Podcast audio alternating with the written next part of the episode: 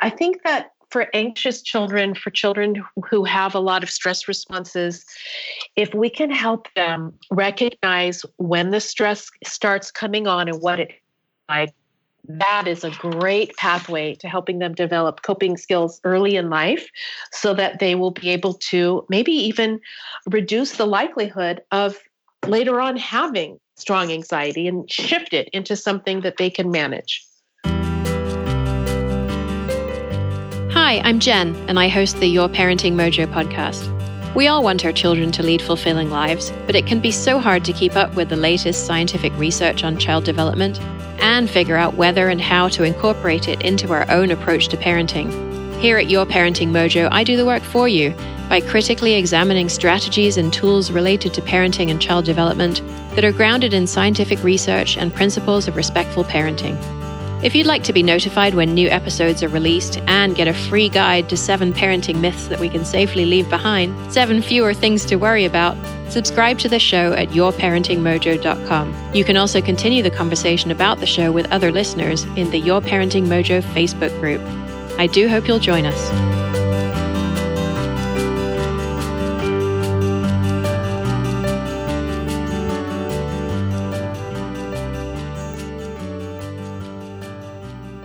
And welcome to the Your Parenting Mojo podcast. Today, we're talking about a topic that parents have been asking me about for ages, and that is how to support children who are experiencing anxiety. Now, it's not super hard to find research on anxiety and on treatments for anxiety, but the hard part is finding someone who doesn't just see anxiety as an unwanted behavior that we need to extinguish using reinforcements, and who actually sees anxiety as a potential cause for behaviors like having a bad attitude or lacking impulse control that we might typically think of as bad behavior rather than being caused by anxiety.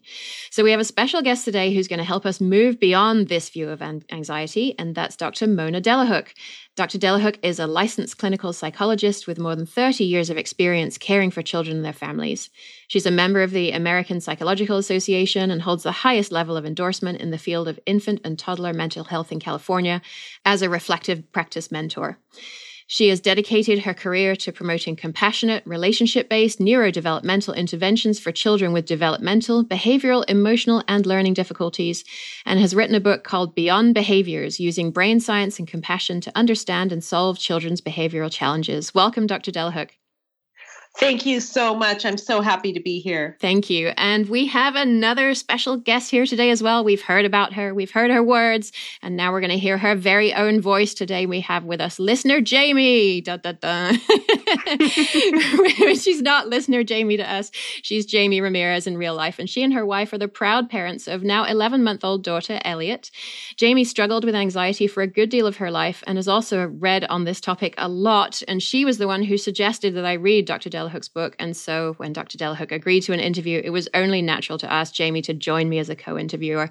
And she enthusiastically agreed. Welcome, Jamie. Hi. Yay, you're here. All right. So let's start kind of at the beginning, I guess, by talking about how Dr. Delahooke's thinking about anxiety is different from the way that most researchers and psychologists think about it and treat anxiety in children. So, Jamie, I wonder if you could start by reading one of your favorite passages from Dr. Delahooke's book, and then perhaps we can contrast this with the more common view on anxiety. So, do you want to go ahead and do that? Yeah. Okay. The truth is that we scrutinize children's behavior from the time that they're born. She's such a good baby, we might say of a newborn who is easy to care for, doesn't cry too much, sleeps through the night, and whose moods are predictable and easy to read. Without realizing it, we are betraying our culture's understandable bias toward valuing behaviors that we can easily understand and that make our own lives easier as caregivers, teachers, or other providers. As children reach school age, we lavish praise and good grades on those who are good listeners, follow directions, and can sit still and perform well on tests.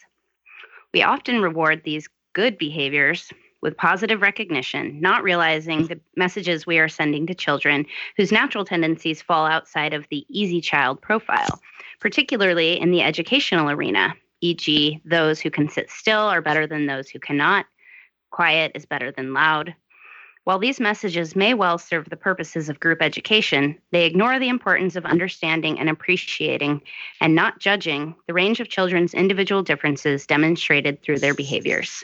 Oh, that's such a powerful passage. I can see where it resonated with mm. you. Yeah. Mm. And so, uh, so Dr. Delahooke, I wonder if you can contrast that as sort of the way that you view anxiety with the way most psychologists think about anxiety. What do most psychologists think anxiety is?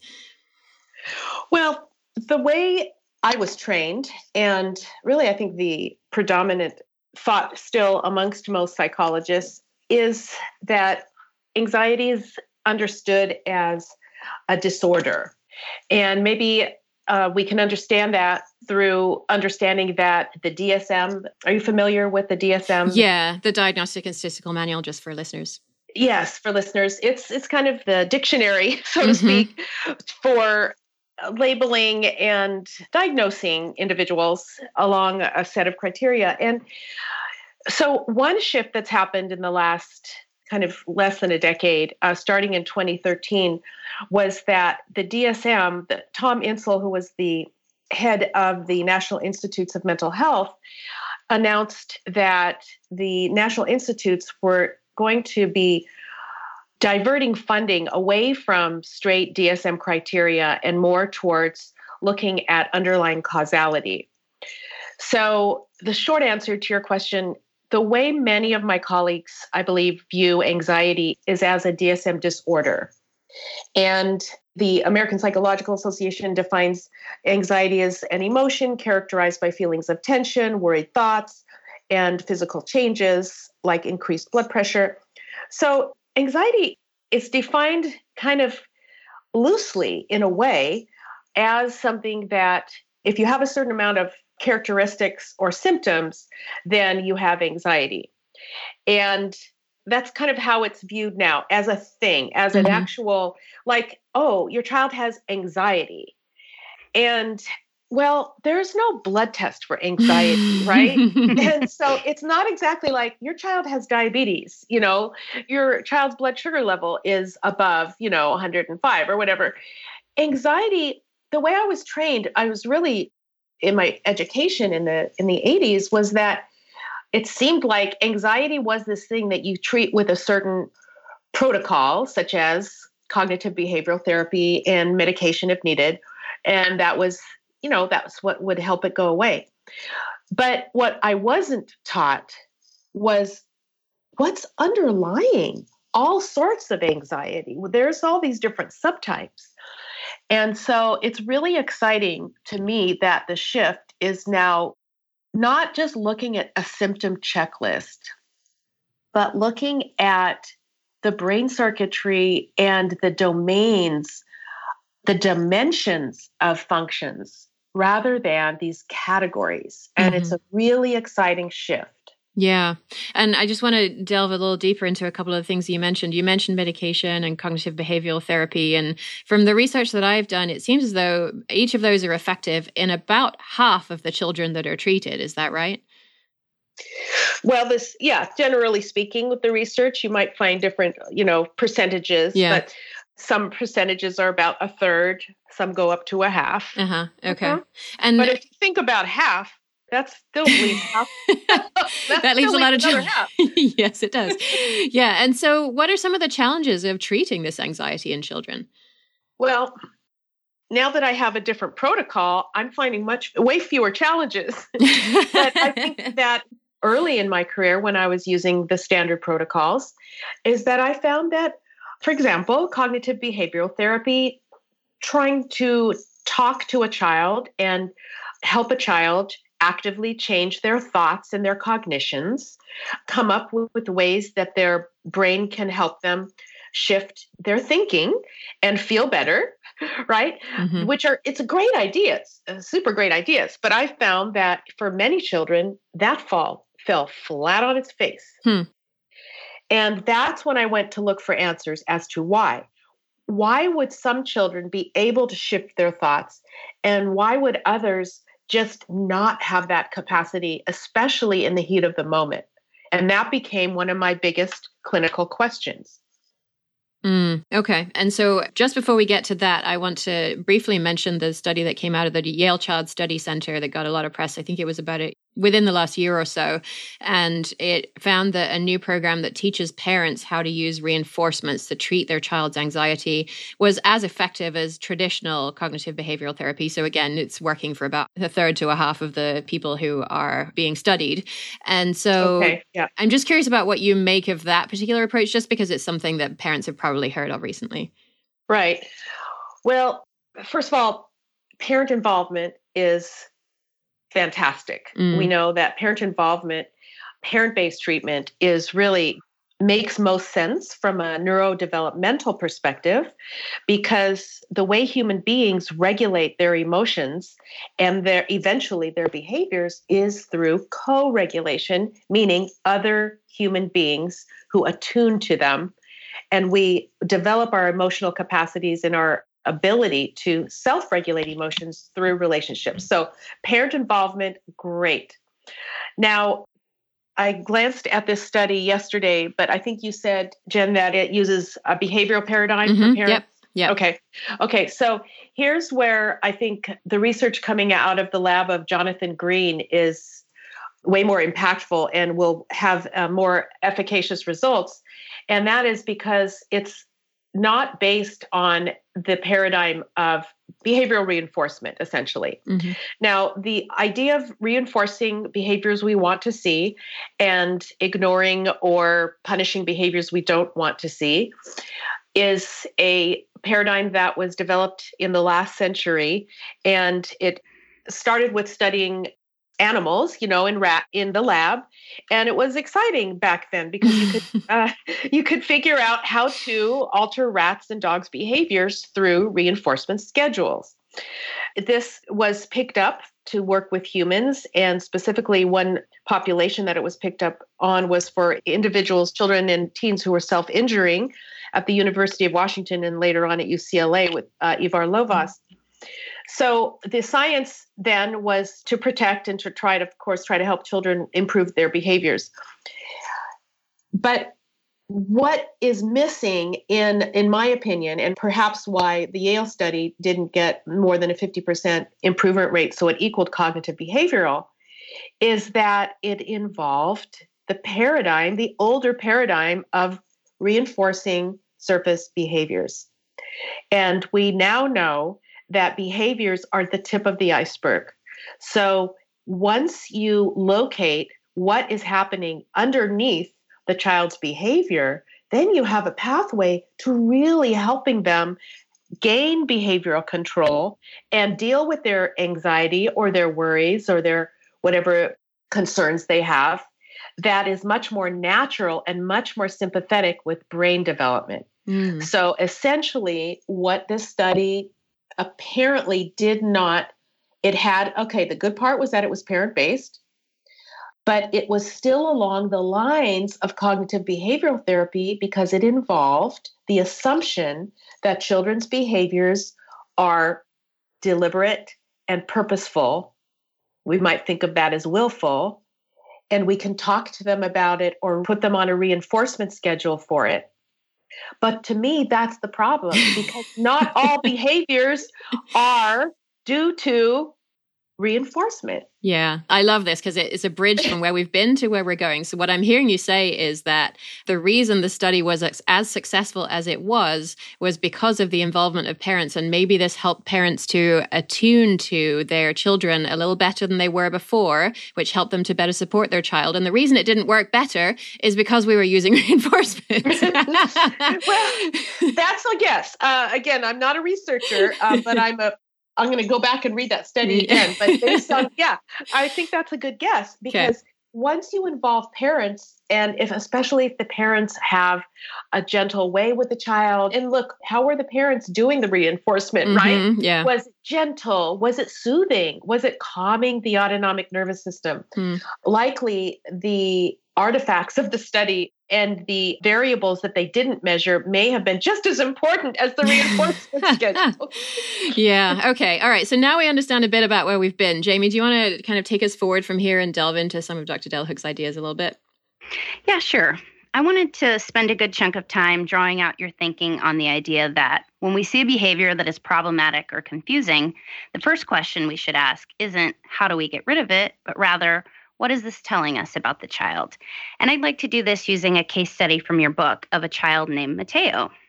So, to summarize, Mateo was late to start speaking and was diagnosed with autism. You observed him in a session in school when he was trying to get the attention of his aide who was next to him.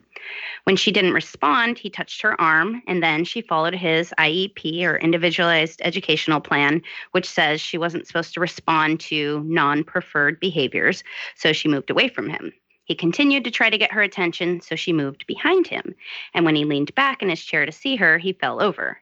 So then the aide took Mateo to the calm down room, which was a small closet with a padded floor, and you watched him through the one way window, looking really flat and sad, with his aide ignoring any interaction with him.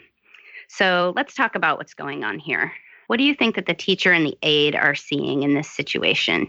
And do you think that they see Mateo as being in conscious volitional control of his actions? Mm, thank you for reading that, Jamie. And it just brings every time I hear it or listen to it, it brings me back to that moment, to that classroom where I was sitting in the back of the room and using the lens that I now use. It felt like I was watching a slow moving car crash. So, the answer to your question did I think that they saw Mateo as being conscious and having volitional control of his actions? Absolutely. And let me just say that I have so much compassion for the teachers. I did and I do. And if anyone's listening today, you probably, and you've heard me talk before, you know that this is a no blame, no shame space for me. I don't intend to have anyone feel bad about what they have done or the ways they approach children because it's in our cultural DNA to view behaviors on the surface. So I'll just say that out front. I don't mean to offend anybody with what I'm saying. I just mean to add a layer of understanding to our current approaches. So when I looked around the room, when I saw that Mateo, his initial bid for attention, which was to try to grab the arm of his aide, that was viewed as a bad behavior because she was wanting him to listen to the teacher who was giving the lesson. But this was a child who had individual differences that compromised his ability to easily ask for things. He did not have the words to do that. And his motor system was also kind of roughly connected to his intention system. So the very best he could do was swat at his aide. And I saw that as a brilliant adaptation to him letting her know he needed something. He either needed help or he was feeling uncomfortable or he needed to move. And when she moved away so that he couldn't touch her, I just thought, oh, wow, there we go.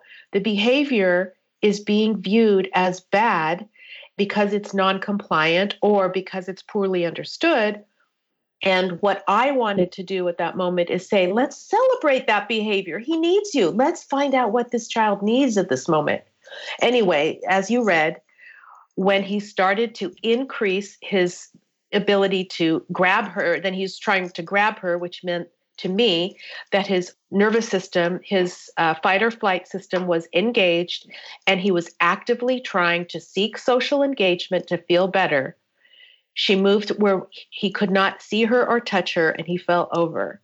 And then they brought him to, it was called the calm down room, but it was really a timeout room. There was nothing soothing about that room.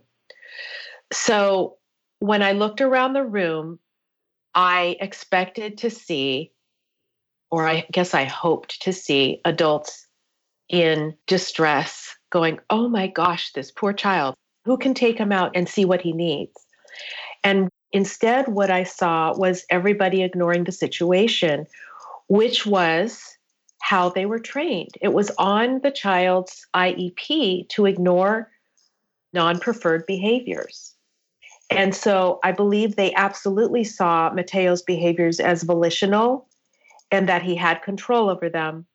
And what I saw was a stress response that started off slow, what I call the light green zone, like he was still in social engagement. He was looking at her, he was trying to touch her. And the aide was trained to understand that as a non compliant behavior, and it went south very fast. And he ended up being punished for trying to reach out. And that's why I put that story in the book. so, do you want to share a little bit about how things improved with him after your intervention? Yes. I hope I can now bring everyone up now that I brought everyone that I brought everyone into the room. Uh, it was powerful moment. I'll never forget it. And it's actually when I decided that I was going to write Beyond Behaviors.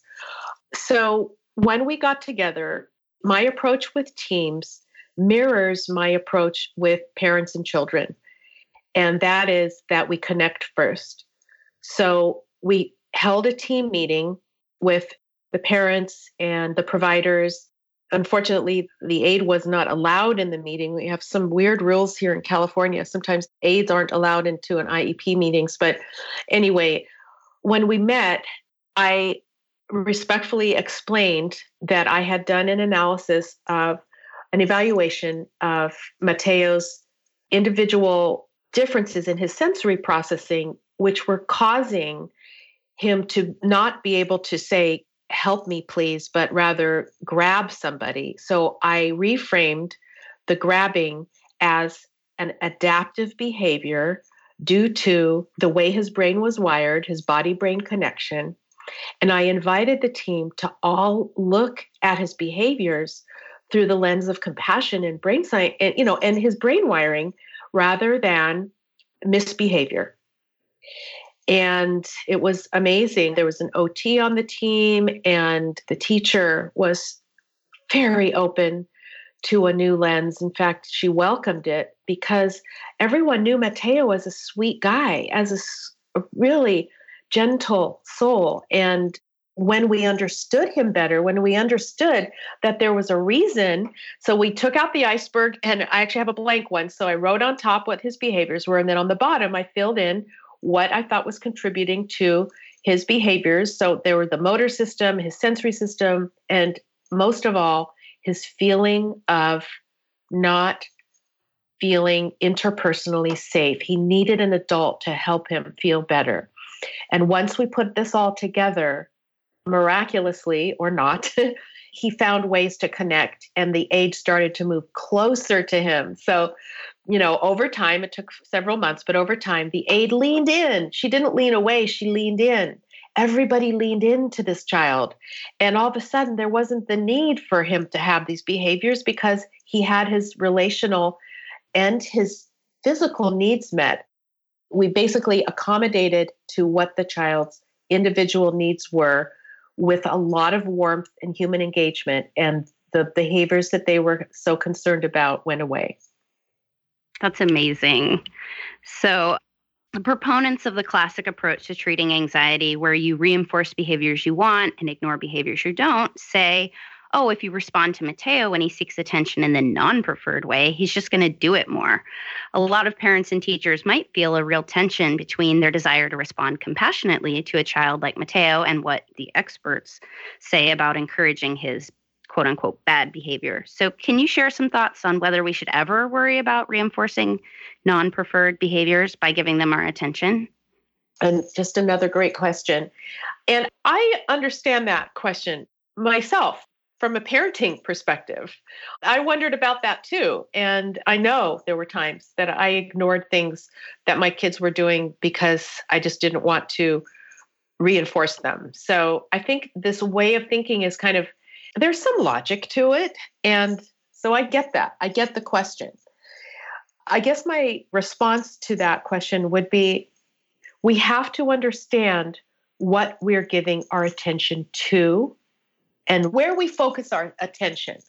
So I want us to focus our attention on not on the behavior, but what the behavior signifies.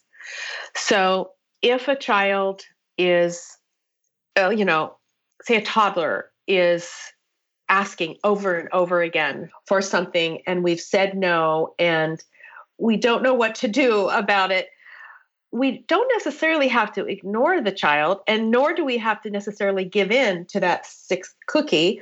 We can, we can very much still give our attention, but say no. We can provide a loving, firm boundary and still maintain our authority. So I just think that ignoring behaviors, if you think about the last time someone you love or someone you don't love, anyone ignored you, how that felt inside. Awful. Uh, awful, right? Right? When someone that you are talking to or trying to communicate with you ignores you, it goes against this basic human need for social engagement and it feels awful. So I really think we can improve. There are ways to improve without worrying about if we're going to make the behavior worse. That's awesome. So you just uh, a little bit earlier mentioned the iceberg idea. Can you kind of describe that a little bit more for the listeners and kind of describe one as related to anxiety? Sure, absolutely. The iceberg, you know, the term the tip of the iceberg, that's a commonly used phrase. And I use it as just a, it's a good visual for thinking about behaviors because the tip of the iceberg that's above the waterline is usually 10 or 12% of that big chunk of ice. So I use it to show us that behaviors are what we see. And then what we don't see, 90% of that big chunk of ice is underneath the water line. So those are the things that are more invisible and that we can look for to find out what's actually going on. So in my developmental iceberg, we have the kind of what's going on on top, what we can see, the behavioral challenges, what the child's doing, the obvious, we can see that. But underneath, we have the causes, the triggers, the internal processes in the child. So those could be things like sensations that are processed in the brain and body, emotions, the ability for motor planning and executing actions, subconscious memories. Oh, that's a big one, like triggers to things like smells or sounds, and developmental capacities and processes. So the richness comes from really looking at what could be contributing to this child's behavior. I love that approach. And it takes me back to thinking about parents. And, you know, when I think about interactions that I have with other people, I see that I get triggered sometimes and I see some of the causes of those triggers. And I think mm-hmm. of myself as a, a, sort of a full, rich human person. But I think there's this real tendency to look at our children and think, well, it's only about the behavior. yes. right? We're sort of applying this double standard. And another way I think that can happen is we, we didn't actually mention this in the setup, but in the book, you tell us that Mateo has autism. And so as yeah. we're reading the book, we might think, oh, well, you know, the kid has autism. We're, we're going to give him a bit of a pass. But mm-hmm. my child doesn't have autism. And so maybe I'm not going to be as lenient with her and she should know better. And we sort of seem to have this idea in our minds that our children should be able to do certain things by certain ages and that what they need when they can't do this is some tough love parenting or maybe some yes. teaching to prepare them for what's going to be a harsh world out there. So yes. do you agree with this? well, first of all, I can say as a parent, I can relate to it uh-huh. because that is one of the first things I thought when I was disciplining my children before I had the paradigm shift is honey, this is a tough world. and, and I'm not the like, toughest person in it. yeah. Yeah. And yeah, I'm not going to be doing my job unless I get you ready to right. be in the world. And if you do that behavior out there, you know, good luck. Yeah. so I have a lot of compassion for that belief and it's pervasive. I really believe that the worse a child's behaviors get, the more adults feel pressured to step it up. Mm-hmm. And again, I experienced that myself. And I think that our culture does it. Think about the, well, I think it's one of the causes for the school to prison pipeline because oftentimes some of our children who have had uh, rough histories, like our foster children who have trauma histories, they get stepped up in the behavioral approach and get more and more isolated and more and more disconnected from other humans because their behaviors, which were adaptations to survival, have been demonized. Mm-hmm. So, a couple of thoughts as to what you just said. I purposefully don't always use labels. So, for Mateo, yes, he was diagnosed on the autism spectrum, but the principles we talk about about behaviors cut across any sort of individual difference. At any moment, a child who have no obvious differences in terms of being neurotypical or whatever that is, if there is such a word, could experience a traumatic moment and have a behavior that is a big explosion that we really need to understand. So, the idea that we need to set up a child for success in the world by containing their behaviors and teaching them how to do better. Yes, that is true, but we have to wait until a child is ready to be taught. And a child isn't ready to be taught until they have emotional and behavioral control mm-hmm. in their brain body development. Yeah. And it seems as though a way that we try and get around that is using rewards. And, you know, I interviewed Alfie Kohn last year and he hates rewards, but even he concedes that you can sometimes get temporary compliance using rewards. so, why does this work? I mean, the behaviorist approach essentially says that children probably don't care that much about our values and goals. So, if we want them to follow us and our values and goals, we have to give them something that they do value, like candy and stickers and praise. But, I mean, the whole of human society society managed to integrate children into the way we operate before there was candy and stickers, yeah. which implies that children kind of do want to do this and can become functional members of our society if we can support them in the right way. Mm. So I'm wondering what you think about where is this support lacking today that makes it seem as though we have to go in with the stickers and the candy and the praise to fill that gap? Mm. That's just such a great question. And we are so obsessed with stickers, candy, and praise. I mean, okay, let's separate them. Praise is can be a connector, right? And candy and stickers are things. So I think what is missing, what is lacking today, when you said, you know, what is lacking, here's what I think is really lacking it's the understanding that social engagement is the most magnificent reinforcer in the world. Mm. And I don't mean by faking it.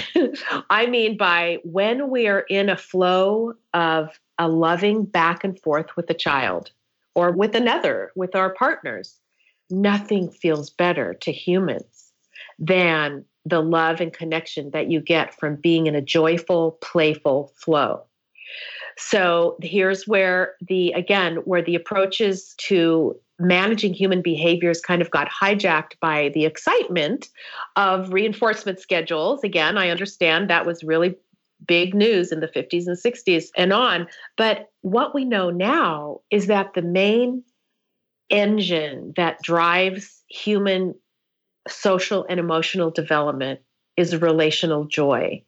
And play, actually, and play happened millions of years ago, right? And before all this happened with toys and reinforcement schedules, was that animals played together.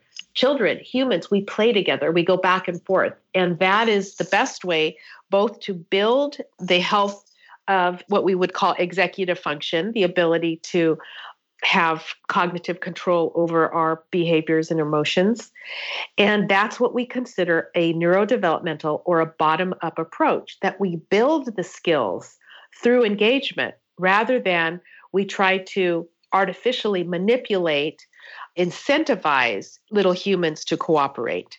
Mm-hmm. Does that make sense? Yeah, it really does. And I think it's sort of setting us up for Jamie's next question about how we actually move forward to use some of these tools that you recommend. But just before we do that, I want to close out this loop by one more thing that parents may have heard or may have thought to themselves that I should do if my child is experiencing anxiety is to reassure the child that the thing that they're fearing isn't really a threat. Does that work? What do you think? well, you know, I have my suspicions, but isn't it tempting, right? There's a plane going overhead and your child's afraid of it, and the chances of it falling out of the sky in that moment are fairly slim, and you feel as though you can safely reassure your child that nothing's going to happen. Yes, yes. And it's kind of a default, it's our natural way of reassuring, mm-hmm. right? Right. But let me give you an example of two different ways we can reassure a child. I was mm-hmm. talking to a parent yesterday whose child has extreme difficulties when the parent's driving the car and the child is thinking that the car is going to crash.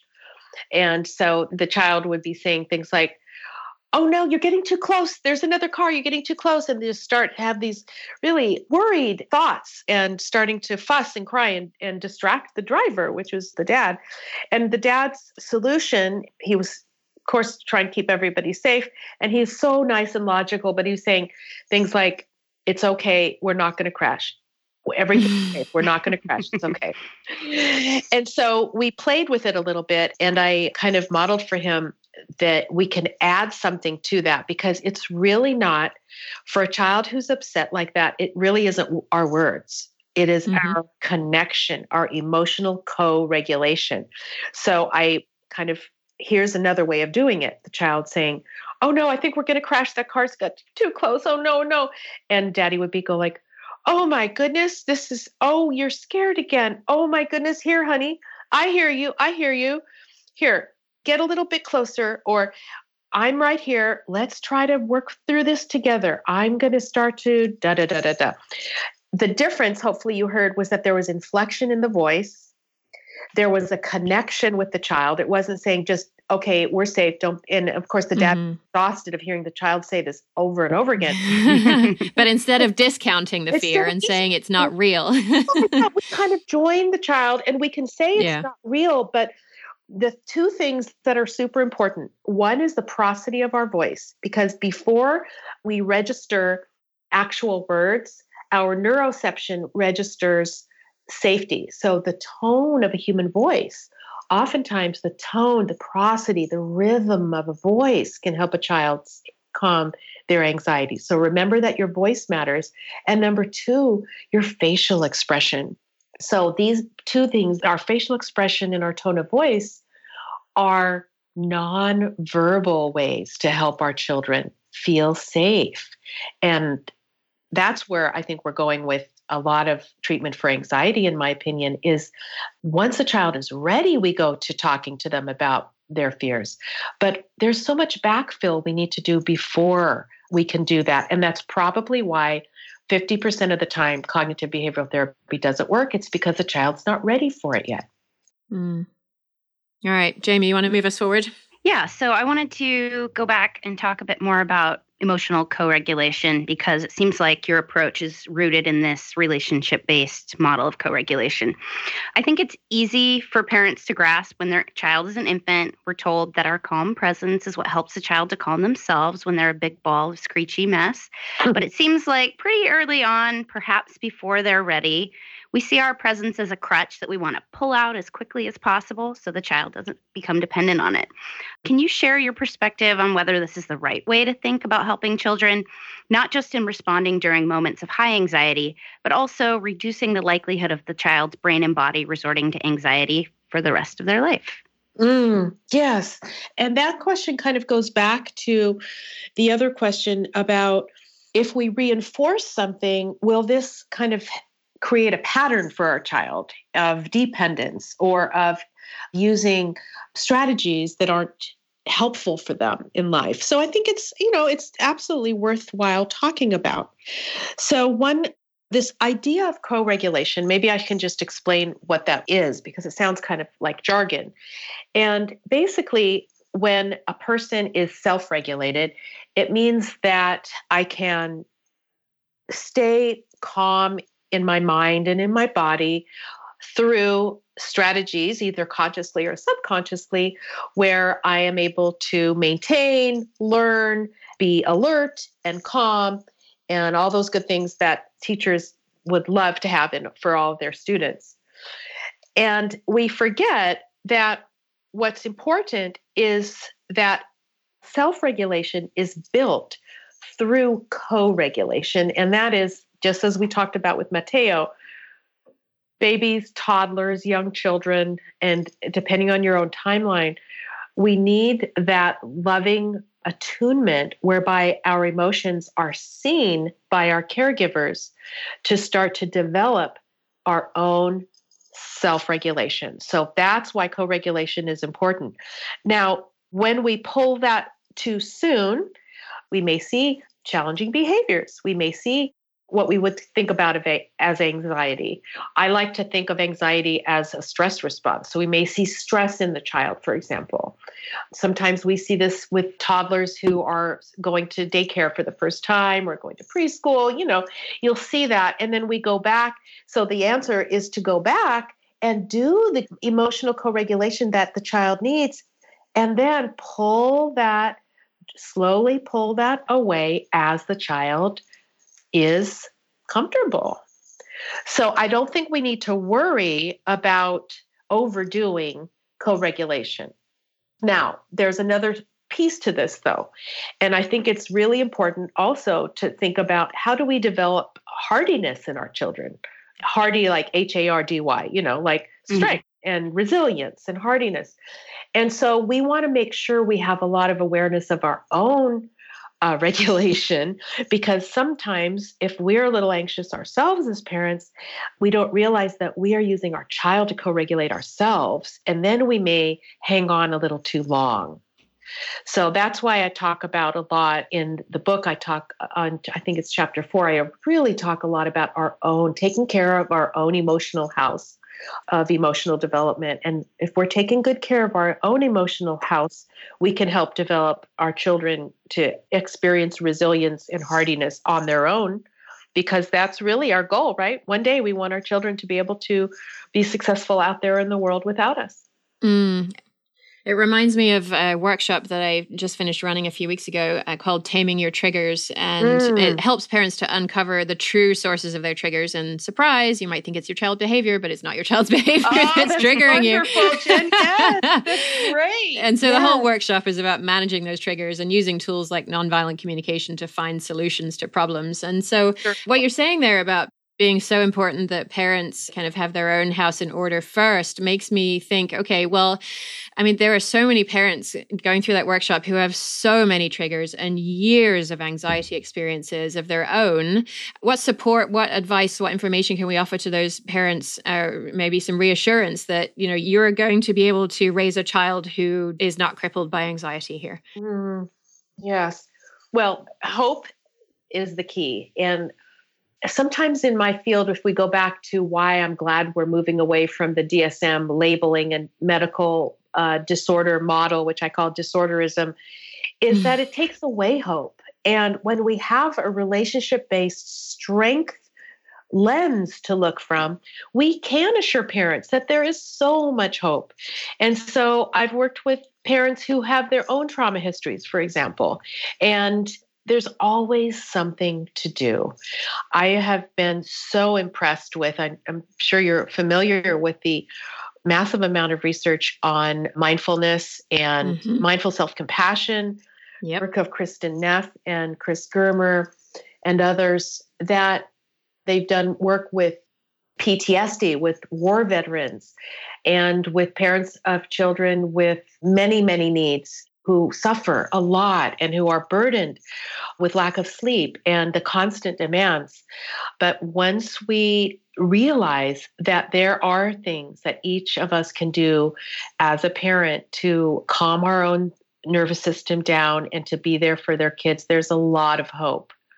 So, you know, it's not easy and it takes a little bit of time, but I think I describe many different pathways starting from mindful awareness, just this moments of mindfulness when you can actually pause, take a breath. If you need to, take a longer exhale, just take a breath. And if you're able to label what it, you are feeling in the moment, you know, it can just make all the difference in the world. It can prevent us from doing something to our child or saying something to our child that would dysregulate them even further. Mm-hmm. Wow, it's like you're giving a little infomercial for the Tame Your Triggers workshop. These are exactly the things go. that we work through. well, fantastic! Thank you. And I need the I need the information so I can send my um, families to you. awesome, Jamie. Did you want to ask another question? Yeah, sure. Okay, so you know, obviously, some anxiety is caused by things that happen, interactions with parents school environment, etc. But sometimes anxiety just seems to exist in the child. I can definitely say for myself, I have, I describe it as having a hairpin trigger mm. for anxiety. Like I'm startled easily, things like that. So, as parents, it can feel beyond our control, especially if we're that way and maybe our child got that from us. Yeah. So, how, how can we support children who have this experience and prevent it from becoming chronic toxic stress? Mm, what a beautiful question. And that speaks to really the idea that some of how we experience the world is in our constitution, right? Some of this is in our genetic makeup or in our constitution, how the way our sensory system understood the world as a child was met with our relational environment. So it sounds like from what you were describing that you are one who has extraordinary contact with the world and experiences it deeply. And so I think that once we have this lens on not demonizing these startle responses that we may see coming up in a young child for example and it may be similar to our own because if especially if you share the same genetics maybe it's coming up that this compassionate lens of understanding that there's a way to view our sensitivity to the world and begin to explain it to the child and experience it with them as not as threatening as we we did it as parents. So i'll put myself into the equation. I was a very anxious kindergartner and my mother described like when i went to school i would just stop talking. And at home i would i was a motor mouth but at, at school i was i would not talk to anybody. And it would have been so wonderful for an adult to come alongside me and just, you know, cozy up and start chatting with me along, you know, on the side. I know I would have probably opened up and felt more comfortable because I had some social anxiety. But now I know that's a label. It wasn't social anxiety. I was very sensitively wired to being in uh, being in a large space with a lot of people. And there's no shame in that. But instead, what happened is that I got sent for psychological testing as a kindergartner. Mm-hmm. So, what we can do for our children, I think, is to model that these differences aren't something we need to necessarily be afraid of. We can embrace them and we can nurture ourselves. We can develop our children's ability to get what they need from the adults around them as early as toddlerhood. And so I think there's a lot of opportunity to shift the lens from a negative kind of slant to a very self compassionate, loving, nurturing stance whereby we build our strength and we see ourselves as strong and sensitive and not as anxious and weak. Mm, wow, what a powerful perspective. mm-hmm. yeah, really locates you. the power with the parent and the child. Yeah. And I know we're almost out of time here. One thing just came up for me as as you were talking, and I remembered a listener who had emailed me asking, you know, should we avoid triggers of anxiety? If it's something like going to the beach and all of a mm. sudden your toddler's afraid of the water, uh, should we just not go to the beach for a while, or should we go to the beach and try and do the self regulation there or the, the co regulation? Yeah, great question. I get that all the time mm-hmm. too. And my general answer to that is I don't think it's necessarily in the child's best interest if we avoid things like that mm-hmm. because yeah. the world is filled with opportunities to get dysregulated. And if we start to narrow our world, but the most important key to remember is that self co-regulation piece so yep. that eh, we would do very low and slow. We would titrate it to what the child can manage. Even if, say, if it was going to the beach and the child was would sit in the car and then you'd play with a little bit of sand right outside the car. I mean, it would be the idea of exposure and just throwing a child into it. That's another technique that psychologists use that I personally don't. Is right. that we could do it through co regulation. So I would mm-hmm. say to parents generally, of course, you have to make up your own mind for the situation.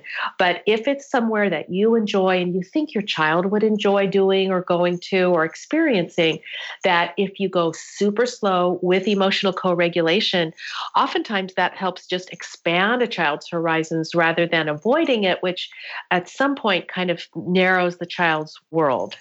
Yeah, that makes a lot of sense. Is that what you do?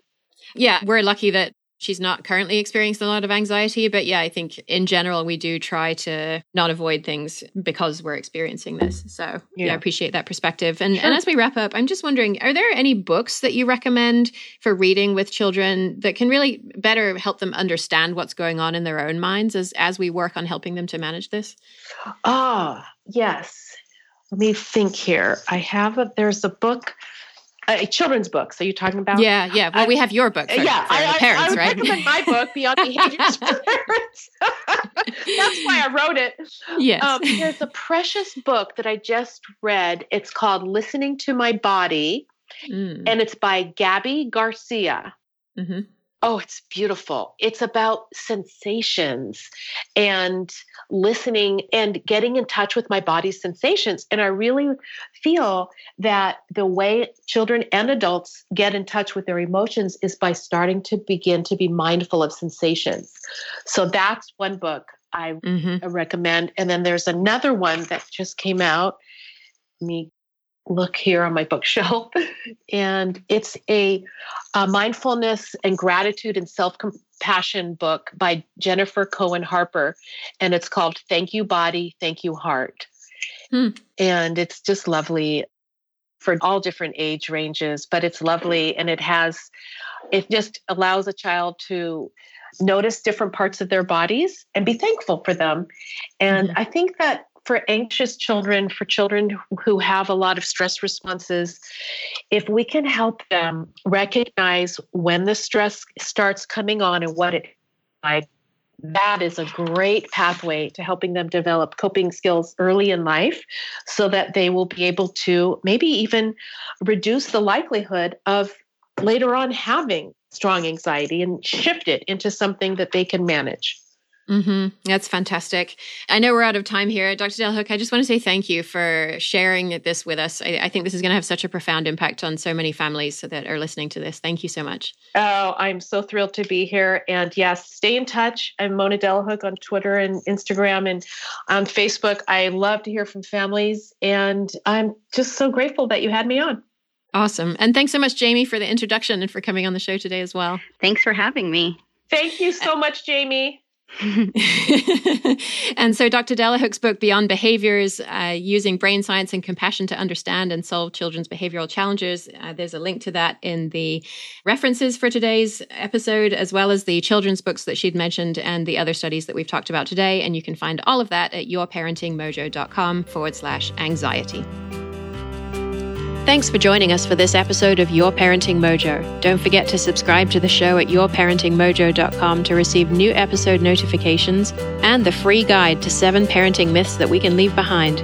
And join the Your Parenting Mojo Facebook group for more respectful, research based ideas to help kids thrive and make parenting easier for you. I'll see you next time on Your Parenting Mojo.